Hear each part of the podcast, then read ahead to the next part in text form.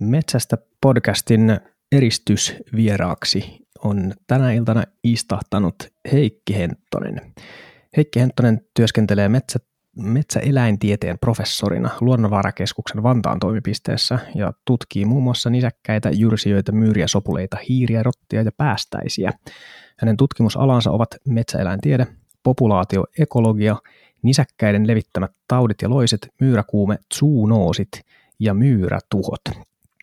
Tässä tosiaan niin, jos nyt joku tämän vuoden 2020 sana on, niin varmaan zoonoosi kilpailee siitä kyllä, siitä tittelistä vahvasti. Eli tässähän tosiaan nyt käynnissä oleva ää, eläimestä ihmiseen siirtynyt tautikriisi on nimenomaan juurikin tällainen tällaisen zoonoosin aiheuttama. Ja ihanaa, että nyt tosiaan päästään puhumaan tästä aiheesta ehkä vähän riistaeläin näkökulmasta tällä kertaa. Eli kiitos Heikki, että suostuit vieraaksi ja tervetuloa. Joo, kiitoksia. Pieni korjaus tuon edellisen, että mä olen jo emeritus, eli mä olen ollut reilu vuoden eläkkeellä. Edelleen lukee tiivissä yhteydessä kyllä, mutta tuota, palkka tulee valtion eläkkeestä. No niin, aivan. Asiantuntemus ei ole lähtenyt mihinkään eläköitymisen ei, ei, se vaan seurauksena. Juuri näin. No miten nyt kun tutkijana olet katsellut tätä nykytilannetta, niin miltä, miltä maailma näyttää? Tuliko, tuliko tämä tällainen pandemia yllätyksen?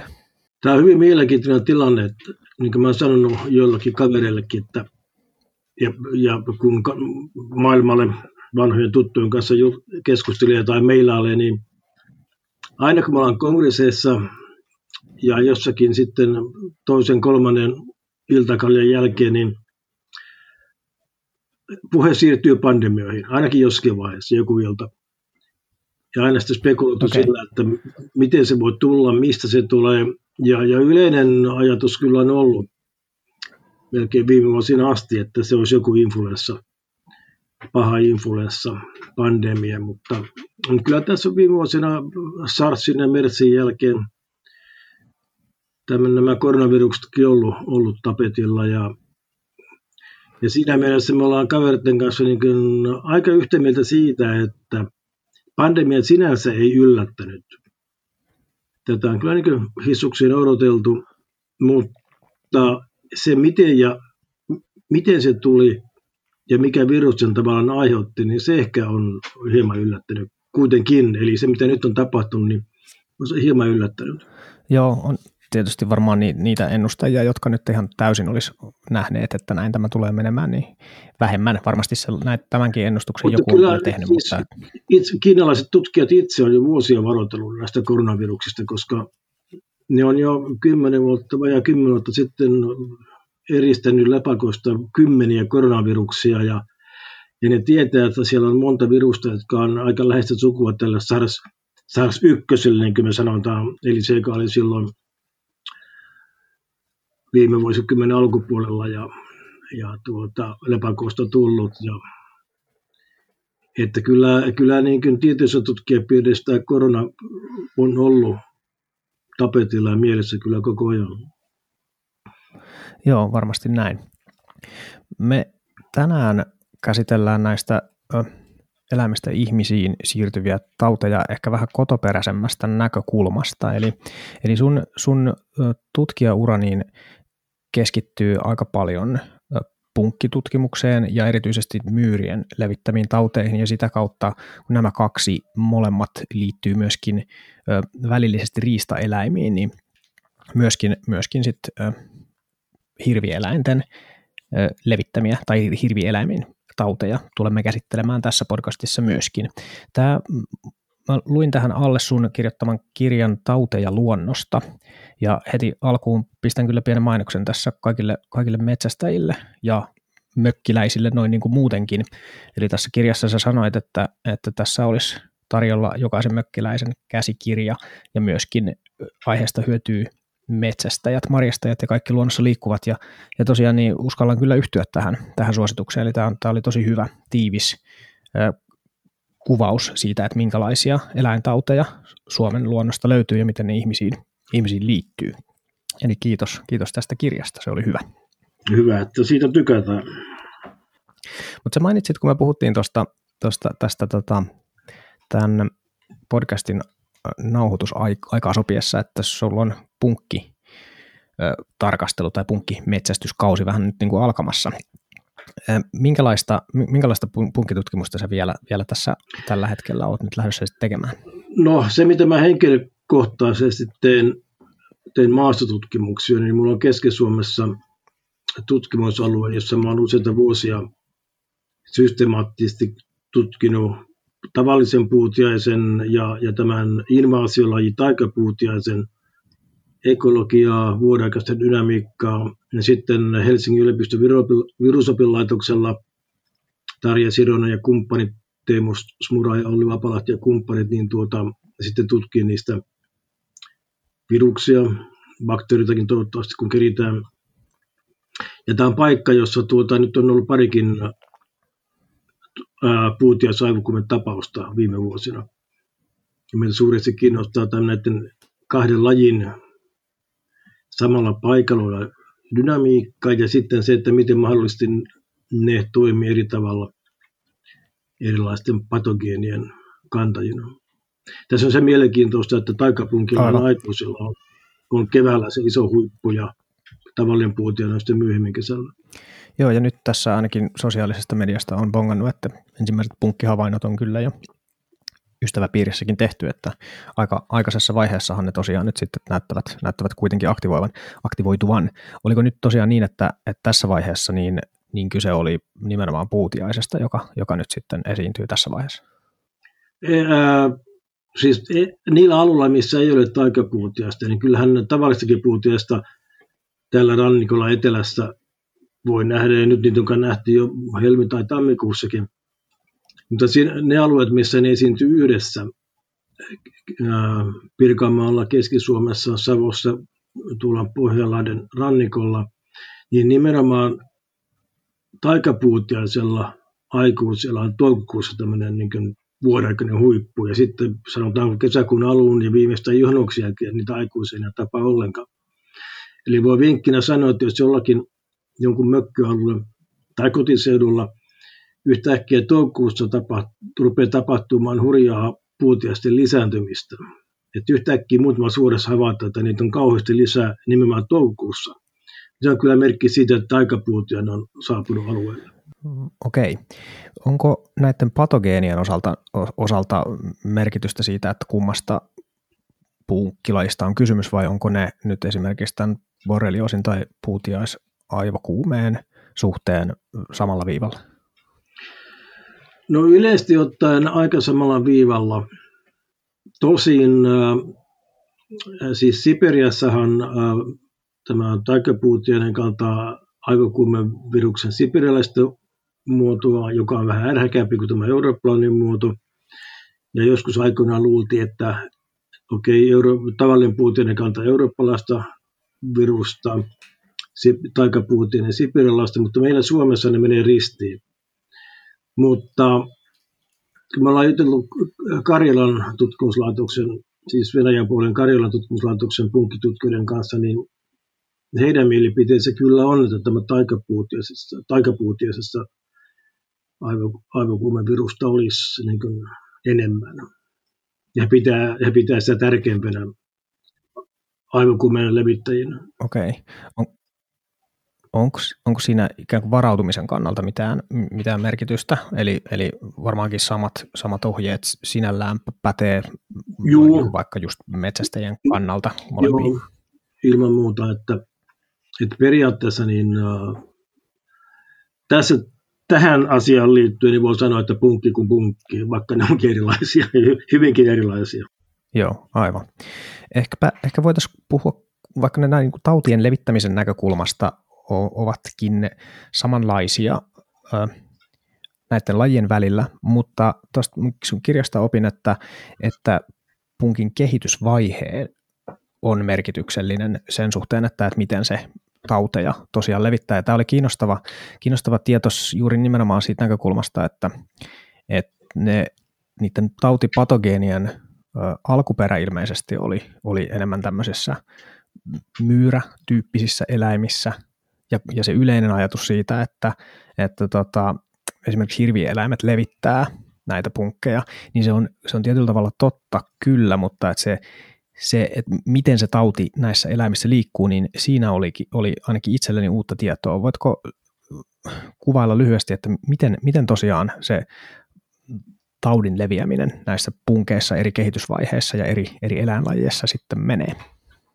Jos lähdetään liikkeelle siitä, että on aikuinen punkkinaaras, joka munii, ne voi munia tuhansia munia, niin äh, samana kesänä tästä munasta kuoriutuu toukka, ne on hyvin pieniä, niitä ei juuri paljon silloin meidän nähdäkään. Ja nämä toukat äh, imevät verta myyristä, muista pikkunisäkkäistä pääasiassa. Ja sitten tähän koko hommaan liittyy se, että kun on nämä ikävaiheet, niin kukin ikävaihe tarvitsee yhden veriaterian saadakseen aikaan tämän muodonmuutoksen, muodonvaihdoksen ja seuraava ikävaiheeseen. Eli nämä toukat syö pikkunisäkkäitä, sen jälkeen niistä tulee nymfi. Nymfit syö edelleen paljon pikkunisäkkäitä, mutta niillä on jo vähän, kun ne nousee vähän ylemmäs kasvillisuuteen, niin ne, ne myös ne voi syödä isompiakin nisäkkäitä. Mutta ne myös imevät verta paljon linnusta, nimenomaan tämmöistä rastaan tyyppistä linnusta, jotka hyppii maassa. Ja sitten kun nymfi saa verta ja seuraavana vuonna on aikuinen.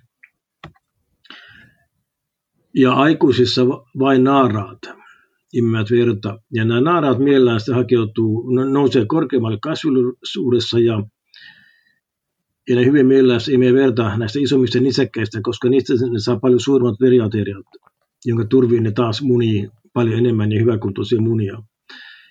Ja tämän tautipuolen äh, idea tässä tai salaisuus on se, että ne patogeenit, aivokuumevirukset, borreliat, ne tulee toukkavaiheessa tai nymfivaiheessa pikkunisäkkäistä ja tietyt borrelia tai yksi borrelialaji tulee linnusta, tämä borrelia garini, joka aiheuttaa neuroborrelioosin, se tulee linnusta.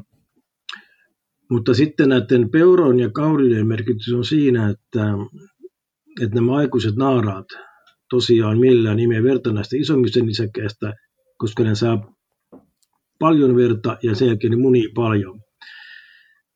Eli se punkkien runsaus tulee sieltä hirvielään puolelta, kun taas taudinaiheutta tulee pääasiassa täältä pikkujyrsiä puolelta ja osin linnusta.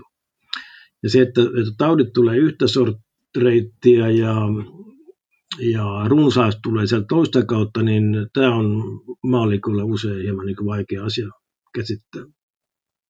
Että kun Punkki naaras puree, imee verta vaikka kaurista, niin se kaurista ei saa, ei saa borreliaa tai muuta aivokumevirusta, vaan se tulee sieltä jo var, varhemmin. Ja nämä virukset ja bakteerit, jotka punkki saa toukkana tai nymfinä, ne siirtyy muodonvaihdoksessa aina seuraavaan vaiheeseen. Eli siinä aikuisen naarassa on, on kaikki ne, mitä nymfi tai toukka on aikanaan saanut. Ne siirtyy tänne eteenpäin ja ovat sitten vielä tässä aikuisessa. Yes. Eli tosiaan niin, niin patogeeni tulee tässä toukkaan ja nymfivaiheessa ja sitten se, kuinka voimakkaasti laji lisääntyy, niin se taas sitten riippuu siitä aikuisvaiheesta, eikä, eikä se voi näin tiivistää. No juu, nimenomaan punkkien niin runsaus. Ja sitten pitää muistaa sekin, että, että nämä kauriot ja peurat, ne voivat liikkua aika paljon ja ne voi kuljettaa sitä punkkia näitä munivia naaraita uusille alueille. Tässä kiinnostavaa nyt noin metsästäjän näkökulmasta on tietenkin se, että miten, miten sitten se niiden hirvieläinkantojen suuruus vaikuttaa näihin punkkeihin. Mun sellainen intuitiivinen ymmärrys aiheesta on se, että mitä enemmän kauriita ja peuroja alueella on, niin sitä enemmän sit näitä ruokailumahdollisuuksia, leviämismahdollisuuksia ja sitten myöskin näin ollen tota, tautimahdollisuuksia. Onko tämä käsitys, käsitys sitten oikein linjainen? Ihan tosi asia, ei pelkkä intuitio. niin, kyllä, kyllä. Se on vaan aina kun näitä, näitä itse yrittää päätellä omalla mielellänsä, niin sitä virhevaara on suuri, niin se on ihan päästä tarkistamaan, että, että tota, onko, onko käsitys oikein. Tässä sun kirjassa oli, oli hyviä, hyviä muistutuksia myös tämän leviämisen suhteen erityisesti koirien kanssa.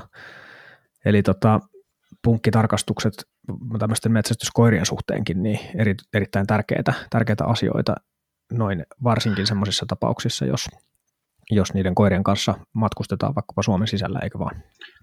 Joo, ilman muuta. Että ja yhtä, yhtä lailla asia koskee ihan tavallisia, sanotaanko turisteja tai sukulaisvierailuja, että Mä olen kiinnittänyt nimenomaan siihen huomiota, että, että kun Lapissa aika, aika pohjoissakin on ruvettu tapaamaan punkkeja, siis Rovaniemen seudulla on ihan pysyvä kanta ja sitten mulla on tietoa, havaintoja ihan muoniota hettaa myöten, inaria myöten, punkkihavaintoja, niin siinä ei ole kyse siitä, että ne punkit ovat siinä omia ilmastonmuutoksen myötä kävely, vaan todennäköisemmin kyse on, on koirien koirien kuljettamista punkeista. Kun etelän koira lähtee lomalle pohjoiseen, niin siinä se voi viedä mukanaan punkkeja. Ja samoin, jos pohjoisen ihmiset käy sitten lomilla tai koirakilpailussa vaikka etelässä ja palaa takaisin, niin tuliaisia voi olla mukana ja, ja tämmöisiä tarinoita on kuullut paljon, että mulla oli tuossa pari vuotta sitten Lapin kansa-lehdessä tämmöinen yleisökysely ja sain kymmenittäin tämän tyyppisiä kertomuksia. Ja tässä on mielenkiintoista se, että että siis mulla on sekä sanotaan vaikka muoniosta ja, ja hetasta, siis tietoa punkeista, koirista, ja nämä koirat ei koskaan käynyt missään muualla. Että ne on saanut sen punkin ilmeisesti paikallisesti, että onko se tullut turistien koirien mukana ja siellä on jotakin säilynyt ja paikallinen koirakin on sitten punkin saanut ne punkkitarkastukset sekä eläimille että ihmisille lienee tässä kyllä, kyllä tärkeä, tärkeässä roolissa, että se huojentavat tieto itselleni. Joo, ainakin. ja koirille nimenomaan sitten nämä erilaiset liuukset, pillerit, pannat, millä nyt torjutaankin punkkeja, niin ilman muuta kannattaa käyttää. Suositukset kaikille. Rokotuksetkin lienee, lienee tota syytä, syytä ottaa, jos, jos paljon, paljon luonnossa liikkuu, ja sillähän vaikutusta lienee ainoastaan siis siihen puutiaisaivokuumeeseen, koska sehän on se virustauti ja borrelioosia vastaan sitten ei pysty sillä suojaamaan, vaan että sitten tarvitaan, tarvitaan sen, niissä tapauksissa sitten, sitten antibioottilääkitys. Joo, viruksia vastaan ei sinänsä antibiootteja, että, että, mutta aivokuumetta vastaan on hy, ihan hyvät rokotteet. Ja kyllä sitä miettii, kun maastossa työkseen liikkuu ja tuolla myyrien kanssa möyryviä ja muuta, niin kyllä mä oon jo aikoja sitten hoitanut nämä rokotteet kuntoon. Ja varsinkin sitten niillä alueilla, missä paljon punkkeja on, ja on, niin kyllä kannattaa aina miettiä, että kannattaako, että siis kun äh, borrelian teho antibiootit, ja tässä on vielä se tärkeä asia, että tämä aivokumevirus siirtyy punkin sylkirauhasesta pureman yhteydessä ihmiseen nopeasti. Se on, se on minuutista kyse. Sen sijaan borrelia siirtyy hyvin hitaasti, että jos, jos päivällä on saanut borrelia ja sen illalla löytää itsestään, niin kun se ottaa pois, niin tuskin on tartuntaa, mutta virus siirtyy hyvin nopeasti ja siinä mielessä sitten se rokote antaa myös sellaista, sanoisinko, psyykkistä turvaa. Että vaikka punkki puree, niin ei tarvitse sitten pelätä aivokuumetta, jos on rokote. Vaikka se on aika harvinainen tämä aivokuumevirus punkeissa, mutta näitä pesäkkeitä vaan löytyy joka vuosi uusi. Kyllä se vaan niin kuin oman vanhemmuuteni ensimmäinen kerta, kun vähän pelästyin niin kuin lapsen, lapsen puolesta, oli kyllä juuri se hetki, kun, kun ensimmäisen punkin jostain sieltä tota, takaraivosta löysin, ja se oli just nimenomaan tämä ajatus siitä, että, että tosiaan se aivokuume siitä voi välittömästi liikkua, niin kyllä rokotukset on, on kyllä koko perheelle sen, sen seurauksena sitten laitettu kuntoon, ja se kyllä aika paljon mielenrauhaa tuo, ja sitten myöskin nimenomaan tämä myös, mitä mainitsit tästä borreliasta, eli sen suhteen aivan niin kiire ei ole, kunhan vaan muistaa tehdä sen iltatarkastuksen ja käydä kunnolla läpi joka, jokainen kainalon kuoppa, niin, niin sillä selviää. Aika pitkälle. Tästä tota, voitaisiin ehkä mennä sitten eteenpäin toiseen eläinlajiin. Ja me oikeastaan tämän koko, koko tota, tämän podcastin ajatus tämän, tietysti näiden zoonoosien ajankohtaisuuden lisäksi tuli mulle siitä, että mä törmäsin, törmäsin tota, hirvieläinten näivetystautiin ja rupesin selvittämään vähän tarkemmin, että, että mistä siinä on kysymys. Ja aika aika iso, iso asia ymmärtääkseni. Tämä, tämä näyvitystauti on Yhdysvalloissa tällä hetkellä. Norjastakin oli löytynyt jonkunlaista versiota siitä ja Suomestakin yksi tapaus, joka, joka näytöstaudiksi käsittääkseni hirven kohdalla tulkittiin. Ja nämä, kun me juteltiin tästä vähän ennakkoon, niin, niin mainitsit, että näillä, näillä kolmella esiintymisalueella on jonkin verran, jonkin verran ollut eroja. Eli miten, miten tämä näivetystauti näillä alue, esiintymisalueillaan eroaa? Siis tämä varsinainen näivetystauti, englanniksi chronic wasting disease, niin sehän on, se on Amerikassa Kanadassa suuri huoli. Siis kysehän on tämmöistä prionitaudista, siis prioni on vieläkin paljon simppelimpi kuin virus, eli prioni on vaan tämmöinen muuttunut proteiini, mutta se, sitten kun se joutuu hermostumaan, niin se, se ikään kuin tarttuu ja se rupeaa, siis prioni, proteiinit on sinänsä hermostossa esiintyvä proteiinia. Mutta sitten kun tulee tämä viallinen, viallinen prioni, joka rupeaa leviämään, niin tota, se aiheuttaa sen taudin. Ja äh, USAssa, Kanadassa valkohäntäpeura, muulipeura, vapiti, saksan hirvastinen ovat näitä, missä tätä leviää ja sitä pelätään, että se laajalla alueella rupeaa, tai osittain kai on jo vaikuttanut peurakantojen laskuun.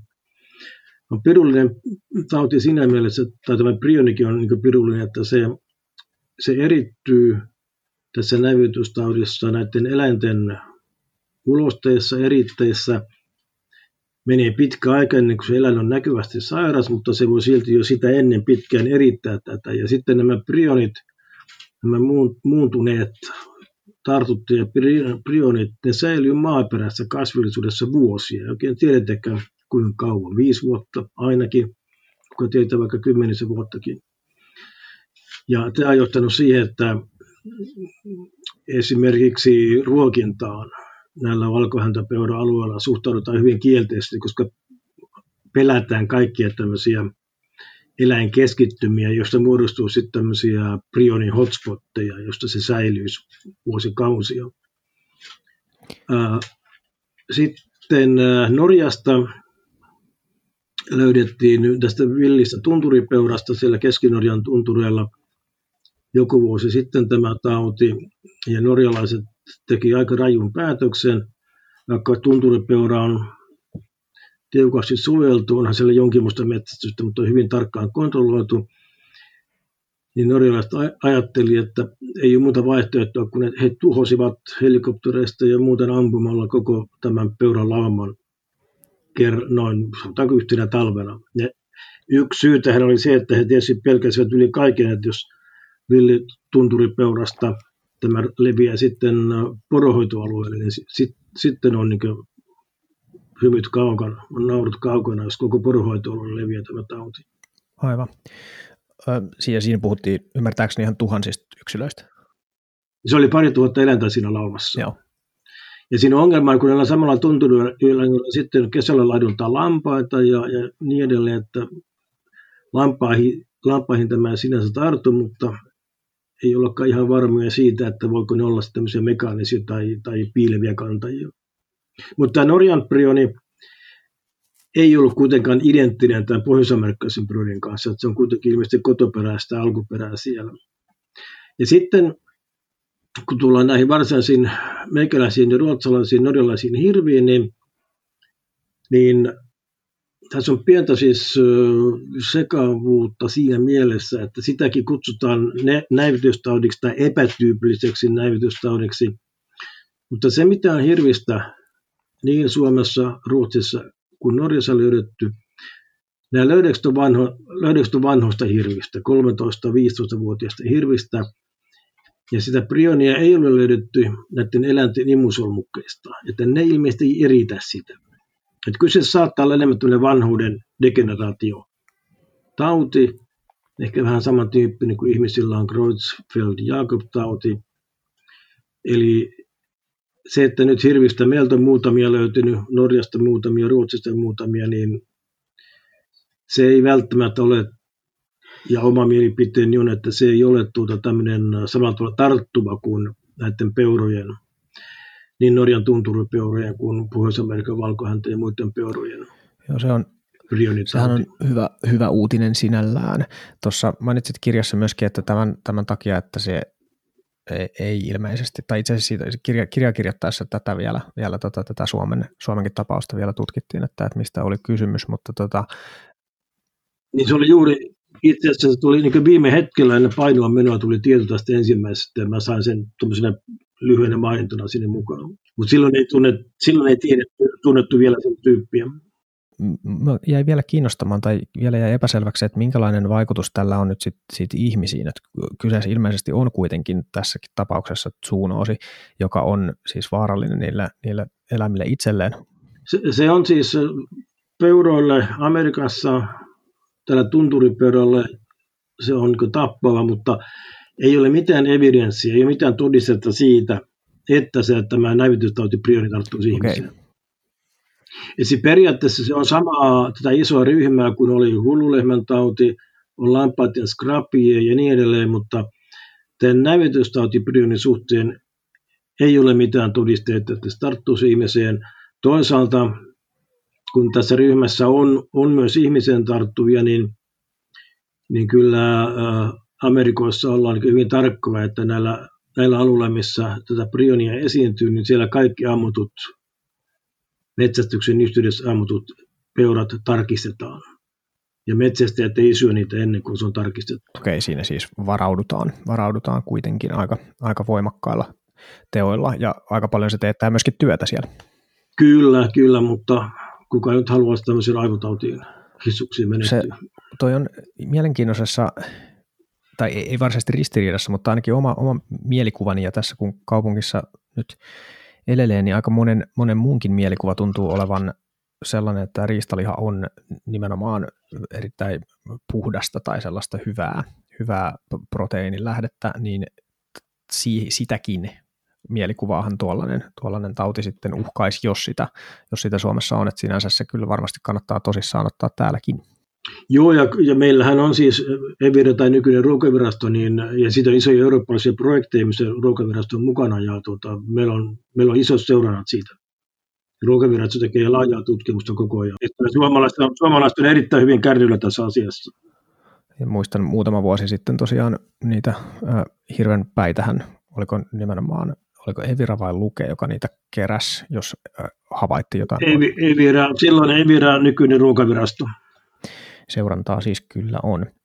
No tässä tämä, että olisi sen tyyppinen ää, tauti, joka su, tämä Suomen versio ei leviä ruokinnalla, niin sehän nyt on sinällään ainakin nyt tämän peurakannan hallinnan kannalta helpottava tekijä, koska ainakin omais, oman vähäisen kokemukseni kautta, niin, niin tota, kyllä suuri osa niistä peuroista, jonka itse tiedän kaata, kaadetun ja, ja jotka itse olen onnistunut kaatamaan, niin on ammuttu ruokinnalta, koska sehän ei, ei varsin helppo, helppo laji metsästää sitten kuitenkaan muilla tavoin ole.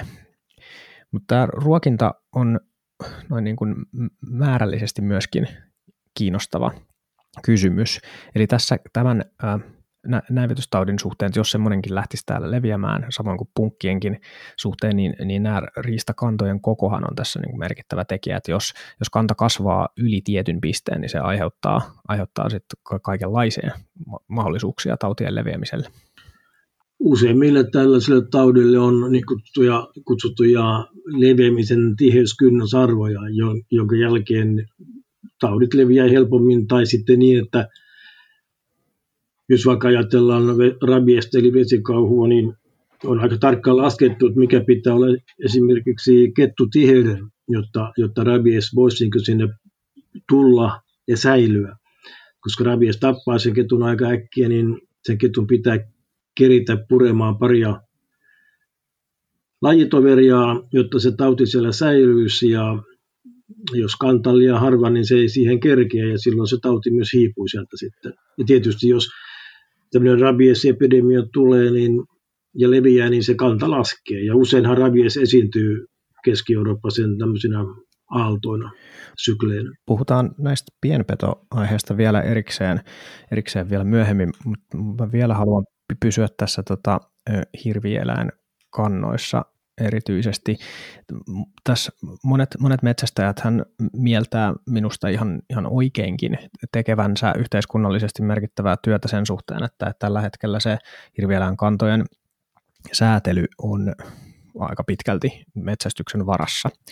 Tuossa on kuitenkin kiinnostava huomio, minkä teit, kun aikaisemmin keskusteltiin tämän ruokinnan suhteen.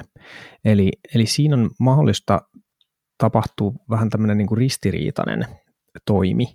Eli siinä, missä kannan pienentäminen on, on tautien leviämisen suhteen tärkeää ja myöskin niin kuin muunlaisten riistavahinkojen ehkäisytyötä, niin se ruokinta väärällä tavalla toteutettunahan saattaa, saattaa sit vahvistaa kantaa samalla, kun sitä, kun sitä tota, yritetään vähentää. Eli tästä tautinäkökulmasta ja noin niin kuin muutenkin kantanäkökulmasta, niin minkälainen ruokinta tässä, tässä tilanteessa nyt sit mielestäsi olisi, olisi oikeanlaista ja hyödyllistä? Niin, tämä on jossakin mielessä sen kyllä ironinen tilanne, että samaan aikaan kun tuskaillaan, että miten saadaan kantaa pienennettyä ja kaikkia liikenneonnettomuuksia, metsätuhoja, puutarhatuhoja vähennettyä, niin samaan aikaan ruokitaan runsaasti, jolla se kanta pidetään korkealla. Siis mä joskus piruttani heittänyt herjaa, että miksi tässä asiassa tuskaillaan helpoin keino päästä näistä ongelmista eroon, että lopetetaan talviruokinta tai muutamassa vuodessa kantaa selvästi alempana ja ongelmista päästään eroon ilmaiseksi.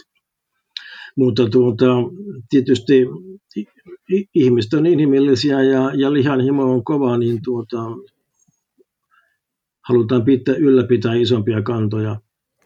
Mutta kyllä, kyllä mä olen sitä mieltä ja tiedän, että on muitakin, jotka ajattelevat samalla tavalla, että, että riistaruokintaa, talviruokintaa pitäisi ehkä ajatella vähän eri puolilla maata eri tavalla. Et varsinkin täällä etelärannikolla Lounais-Suomessa, missä peurakauriskanat on liian suuret, niin voisi miettiä, että miten paljon sitä ruokintaa harrastetaan. Ymmärrän sen, että metsästyksen kannalta jotkut ruokintapisteet on hyviä, koska sieltä suurin osa ammutaan, mutta, mutta ruokintaa voisi olla huomattavasti vähemmän kuin nykyisin on.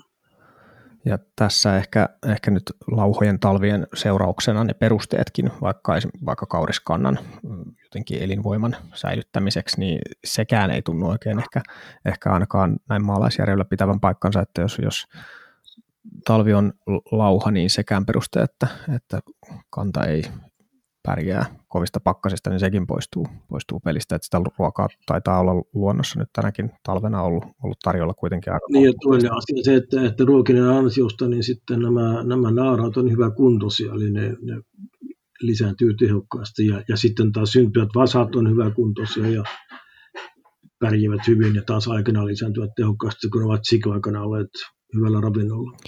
Toi on minusta hyvä muistutus, eli, eli jos argumenttina käytetään sitä, että, että halutaan pitää kantoja alhaalla, niin sitten samaan aikaan se toiminta saisi kyllä olla johdonmukaista sitten kokonaisuutena, eikä, eikä siten, että toisella kädellä ruokitaan ja toisella, toisella ammutaan. Että rehellisyys tässä, tässä on varmasti kyllä, kyllä tarpeen.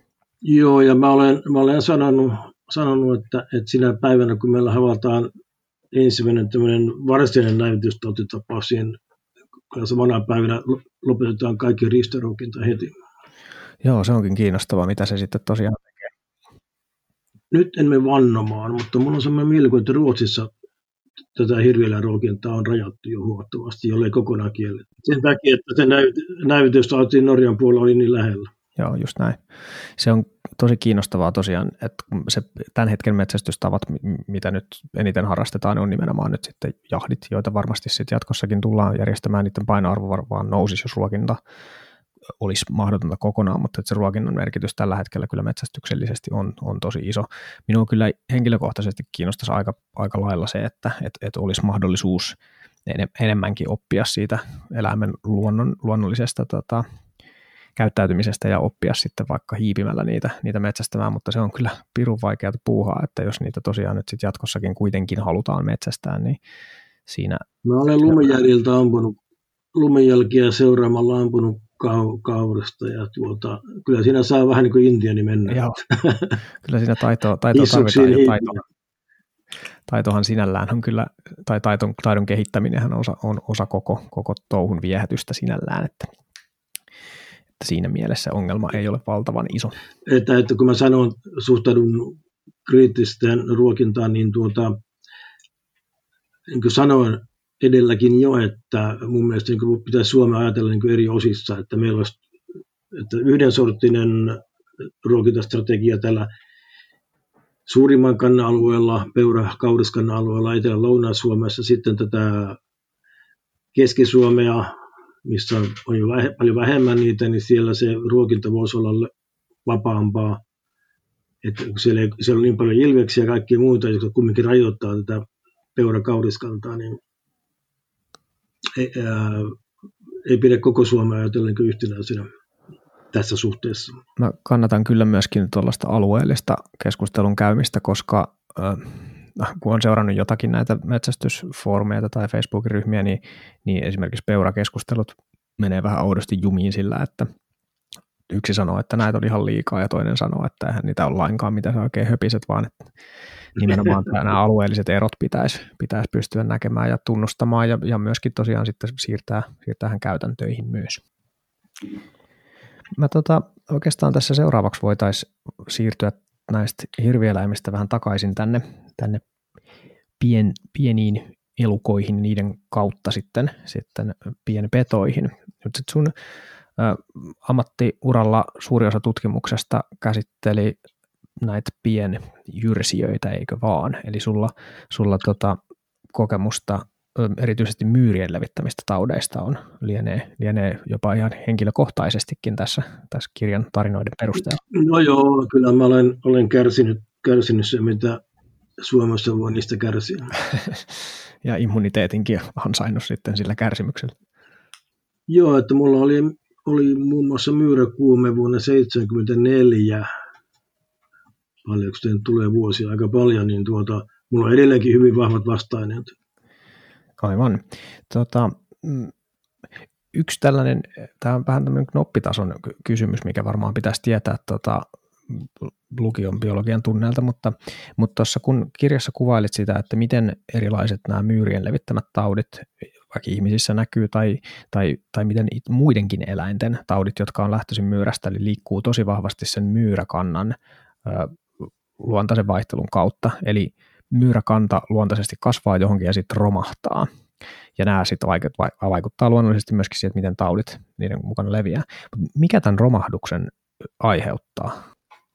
No kyllä se yleinen äh, käsitys on, että se on, se on ennen kaikkea petojen vaikutus näiden spesialisti pikkupetojen vaikutus, mutta tämä ei ollenkaan sulje pois sitä, etteikö siellä ole ravintopulaa, tauteja, ja niin edelleen. Ja kaikki ne myyrän huippu ja myyrän romahdus on kuitenkin omansa erilainen.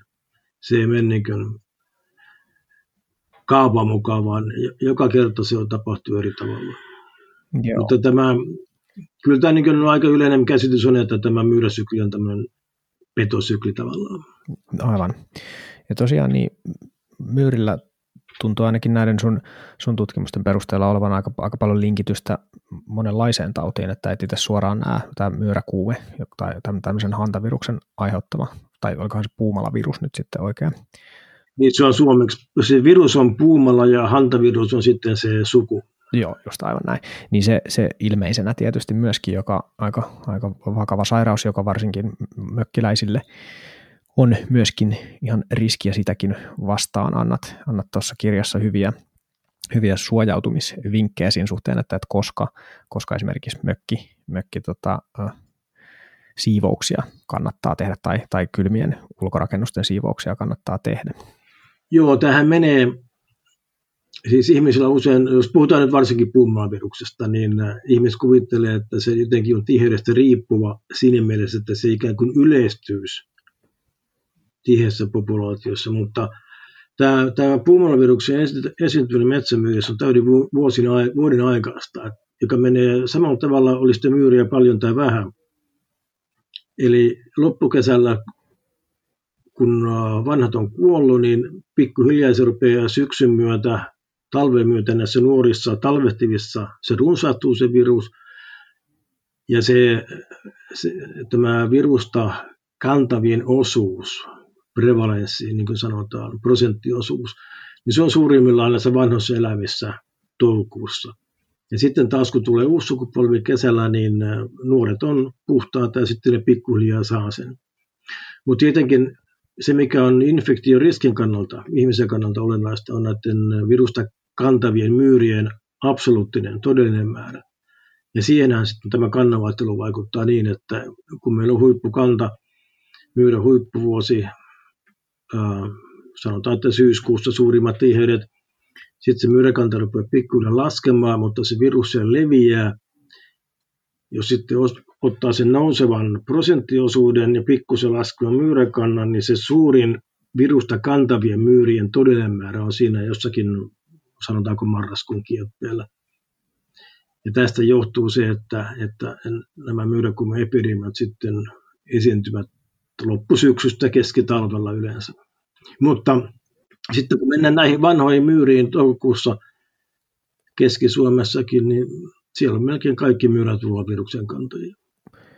Minkälaisia virheitä tämmöinen mökkiläinen voi nyt sitten tuollaisten omien rakennustensa tai, tai oman mökin kautta käyttönsä suhteen tehdä tämän myyräkuumeriskin kannalta? Missä nimessä ei mennä, jos tulee mökille ja näkee, että siellä on papanoita nurkissaan, niin missä nimessä ei pidä mennä pölynimurilla siivoamaan, koska sehän lennättää kaiken viruspölyn ilmaan. Ihminen yleensä saa tartunnan hengitysteitse. Se viru, virus ikään kuin leijalaisilla pölyhiukkasella tulee keuhkoihin. Märällä rätillä se voi vielä kastella johonkin desinfioivaan juokseen. Toinen on sitten se, että ihmiset on näissä asioissa joskus vähän herkkä luonteisia, että muuta aina kysytään, että mistä saisi el- elävänä pyydystävän loukun, jolla voisi, viedä, voisi pyydystää myyriä, mutta voisi viedä ne jonnekin sitten pois, ettei tarvitsisi tappaa niitä. Ja se on se kaikista pahin homma, koska juuri tällaisesta elävänä pyytävästä loukusta se viruspöly leviää kaikista parhaiten. Ja se on juuri se tapa, millä me myyrätutkijat kaikki saadaan myyräkuume. Me tehdään myyrien tutkimuksia. Aivan. Tämä, tämä hellämielisyys on, on siis sinänsä positiivinenkin ominaisuus tietysti ihmisessä, mutta, mutta näissä eläinasioissa niillä helposti on myös tämä kääntöpuoli.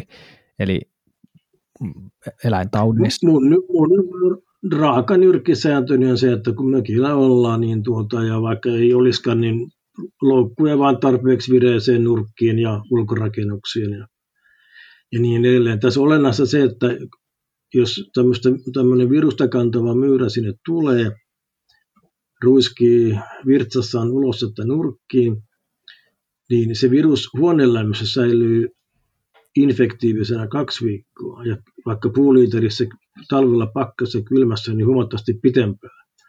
Ja on parempi pyytää ne myyrät sitä mukaan pois, kun ne rakennuksiin tulee, niin että ne ei kerkiä levittämään sitä virusta sinne nurkkiin, jossa se sitten voi säilyä viikkokaupalla kuulostaa oikein järkevältä, järkevältä toimintamallilta. Ehkä siihen voidaan, voidaan jättää myyrien käsittely, vaikka tosiaan niissäkin valtavasti kyllä syventy, syvennyttävää olisi, ja, ja tosiaan niin tähän aiheeseen kyllä suosittelen tätä kirjaasi tauteja luonnosta, sitä, sitä kannattaa, kannattaa selailla, jos aihe yhtään kiinnostaa. Mä haluaisin lopuksi puhua noista, noista ekinokokeista vielä lisää. Ne oli itselleni myöskin tämän kirjan yksi tämmöinen uusi aihe tai en ollut tutustunut aikaisemmin siihen, että mistä, mistä niissä on kysymys. Eli, eli tiivistetysti pienikokoisista heisimadoista, eli, eli loisista, joita ilmeisesti ei tämän kirjan mukaan niin ole Suomesta vielä löytynyt, mutta jossain vaiheessa on kuitenkin todennäköisesti tulossa. Ja to, tosiaan niin tässä levittäjinä on, myyrä on yksi, yksi tota, osa, osa tekijä tässä, mutta tämä osuu erityisesti nyt näihin, näihin aikuisiin koiraeläimiin, pienpetoihin, kettunaali, supikoira ja sit, sitten koira. Eli miten, minkälaisia ehkäiseviä toimia tässä aiheessa on mahdollista tehdä, että, että tämmöinen tota, lois e, esiintyminen Suomessa pysyisi hallittavissa tai että sitä ei Suomeen tulisi. Onko se mahdollista? Niin ensinnäkin se, että, että meillä on kahta lajia ekinokokkia Ja, ja tämä hirviökin kokki, joka kiertää ää, lähinnä koiran ja suden, koira ja susi on päisäntiä, eli lapamarot, heisimarot lisääntyy koiraeläimen suolessa, joutuvat ulosteissa maastua, ja sitten hirvieläin saa se vahingossa, vahingossa se on hirvieläinten keuhkoissa yleensä. Niin tämä hirviökinokki meillä on. Aivan joo. Ja sitä on Itä-Suomessa itärajalla pitkin. että se ei ole mikään ihan poikkeuksellinen havainto. Mä palaan tähän patologiaan myöhemmin. Sitten meillä on myyrä, Euroopassa on tämä myyräkinikokki, jonka elämänkierto menee niin, että, se, että myyrät on se välisäntä, että myyrät ei levitä sitä ihmiseen. Se on rakkulana myyrän maksassa, mutta sitten kun äh, kettu, koira, naali, supikoira syö tämmöisen loistakantavan välisäntä myyrään, niin se aikuistuu koiraeläimen suolessa – ja sitten ne lisääntyvät siellä suolessa ja sitten näitä munia joutuu taas maastoon, niin näin se, näin se kierto tapahtuu. Ja näiden kahden lajin ää, patologisuus ihmisen kannalta on silmässä erilainen, että tämä hirviökirkokki aiheuttaa semmoisen yhden rakkulamaisen kystan ihmisen keuhkossa yleensä. Voi olla muuallakin. Ja se on, se on, se on vaativa operaatio, mutta kuitenkin, että kun se on selvärajainen rakkula, se voidaan leikata pois. Ja esimerkiksi Pohjo- tuolla Lapissa, Ruijassa, vuosisadan alkupuolella, niin ei tämä ollut mikään harvinainen ilmiö porohoitajissa. Koirat sitä levitti, kun koirille annettiin raakoja sisäelimiä teurastuksen yhteydessä. Mutta myydäkenikokki on siinä mielessä paljon hankalampi, että se, se aiheuttaa semmoisen hieman niin syöpämäisen kasvamme, joka pikkuhiljaa leviää, rihmaasti leviää ja sen, se kasvaa hitaasti ihmisessä. Yleensä havaitaan vasta joku kymmenen vuotta tartunnasta ja silloin maksasta voi olla jo aika suuri osa tuhoutunut. Ja sen takia sitä pelätään. Nykyisin on lääkkeitä, joilla se kasvu saadaan kuriin, mutta niitä sitten voi joutua syömään pitkään, pahimmillaan loppuelämänsäkin.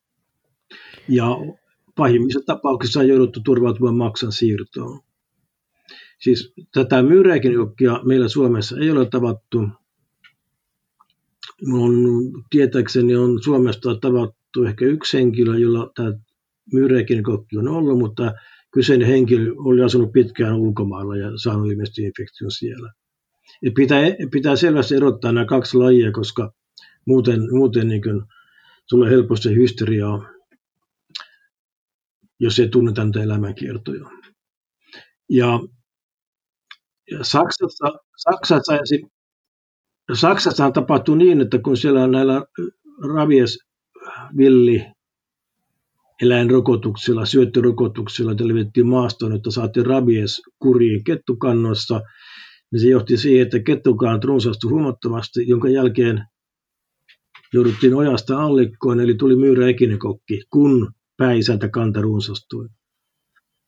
Ja hyvin tärkeää näissä tämän tyyppisissä zoonooseissa on se, että on tämä pääisäntä kannan tiheyden pitäminen sellaisella tasolla, että se loiden tai taudinhoitaja ei pääsisi leviämään. Onko se mahdollista, se on eri asia, mutta, mutta tämä on kuitenkin se kriittinen kysymys. No, tämä osuu, osuu siihen teemaan, jota käsittelin podcastissa aikaisemmin, eli, eli pienpetopyynti, joka herätti tässä suuria, suuria tunteita Suomessa nyt, nyt vähän aikaisemmin keväällä tai tuossa tota, helmikuun puolella. Ja käsitykseni tai, tai tietyt perusteet sille, että minkä takia pienpetopyyntiä on Suomessakin harjoitettu, niin liittyy just siihen niihin tautien levittämiseen. Ja tässä on ollut erittäin kiinnostava oppia lisää siitä, että mitä tauteja tässä käytännössä tarkoitetaan. Että kapihan tietysti on nyt niin kuin yksi, mikä, mikä supikoirissa erityisesti leviää, mutta, mutta tosiaan tämä kettu, ko, supikoira, naali, kanta, noin niin kuin näiden, näiden äh, loisien No se on, joo, se on hyvä ehkä sanoa, mutta että tosiaan niin nämä, nämä erityisesti kettu ja supikoira noin niin loisien levittäjänä Sitten täytyy tässä yhteydessä tuoda esille myös se, että tähän myyräekinkokkiin liittyy usein tällaista hypeä siitä, että ihmiset saa tartunnan. jos se tulee, niin sen jälkeen ei voida poimia marjoja tai sieniä, koska niitä munia on siellä mettä täynnä. No, tämä, ei kyllä niin ole, ole kauhean suuri riskitekijä, että, että useimmiten, tai mitä keski ja amerikkalaisia tutkimuksia lukee, niin kyllä se on melkein niin, että ihminen sen tartuntansa saa omasta lemmikkikoirastaan. Oma koira on syönyt myyriä ja saanut tartunnan ja sitten jos se koira nukkuu samassa sängyssä tai loikolla samalla sohvalla isännän kanssa, niin kyllä siinä ne munatkin sitten on siinä koiran takapään turkissa kiinni ja sieltä se tulee useimmiten ihmiseen. Ja Ruotsissahan löydettiin myyräkenkokki vajaa kymmenen vuotta sitten. Siitä oli kauhea kohu. Se on löydetty muutamalta pakekunnalta hyvin vähälukuisena ja tarkkojen tutkimuksen jälkeen sitten ruotsalaiset päättelivät, että ei ole minkäänlaista syytä rajoittaa millään tavalla sienten ja marjojen poimintaa. Että se on niin vähälukuinen siellä vielä, että sitten ei mitään, se ei ole mikään riskitekijä. Mutta siis tässä on tämä psykologinen puoli, joka on hyvin tärkeä, että kyllä mä niin pelkään, että kun meillä myyräiknikokki ensi kerran havaitaan, niin mikä kauhea hypemeteli tulee siitä, että isot lööpit tuolla seinillä, että tappailuinen Suomessa. No se on varsinkin nyt, kun näitä, näitä tautiaiheita nyt on, on varsin käsitelty tässä muutenkin, niin se kyllä varmasti virittää lehdistön, ainakin keltaisen lehdistön nyt sitten herkällä sen suhteen, että, että jos tarjoillaan tämmöistä shokkiaihetta, niin pelkään kyllä itsekin, että siihen valitettavasti varmasti tartutaan. Niin, ja mä muistelen tässä joku vuosi sitten, oliko jollakin toimittajalla tai lehdellä aihepulaa, mutta siis he innostuivat tekemään tämmöisen haastattelun ja tuota, sitten oli Lööpissä otsikkona tämä tappajaloinen uhkaa Suomea. Nämä varmasti tuota, uutisointi, niin, niin, kyllä aina asiantuntijoissa kyllä kulmakarvoja kohottaa, se on, se on ihan selvä juttu siinä. Se logiikka, jolla, jolla tota juttuja lehdistössä myydään, niin se on vähän erilainen kuin millä, millä tutkimusta tehdään. Et siinä on aina minusta nuorempana, kun oli haastateltavana ja sitten se oli jotakin epämääräistä väärin tulkittua tai ymmärrettyä, niin sitä aina vähän otti itseänsä, mutta tuota, on tullut niin kova pintaiseksi, että luotan siihen, että, että tuota, ne, jotka tietää asian, ne voi, ne voi luottaa siihen, että mä en ole sanonut sillä tavalla, ja ne, jotka ei ymmärrä asiaa, niin ne ei sitä tiedäkään, mitä se tarkoittaa. niin. Ehkäpä, ehkäpä sinä olet saanut sitten immuniteetin vähän lehdistöäkin, lehdistöäkin kohtaan. Kyllä se vuosikymmenten kuluessa vähän niin pinta kovettuu. Tosin, tosin mulla on hyvin vähän ollut ongelmia lehdistön kanssa, että, että aina kun mun haastatellaan, niin mä pyydän jutun nähtäväksi ja korjaan ja kaikki menee hyvin. Kyllä, kyllä vähäiset kokemukseni lehdistön suhteen itsekin kyllä pääasiassa positiivisia on, että, että ymmärrän toisaalta sen, sen aika karun liiketoimintalogiikan ja huomiosta kilpailemisen tarpeen, mikä, mikä medialla tällä hetkellä on, ja se pistää heille kyllä aika vaikea, vaikeaan paikkaan.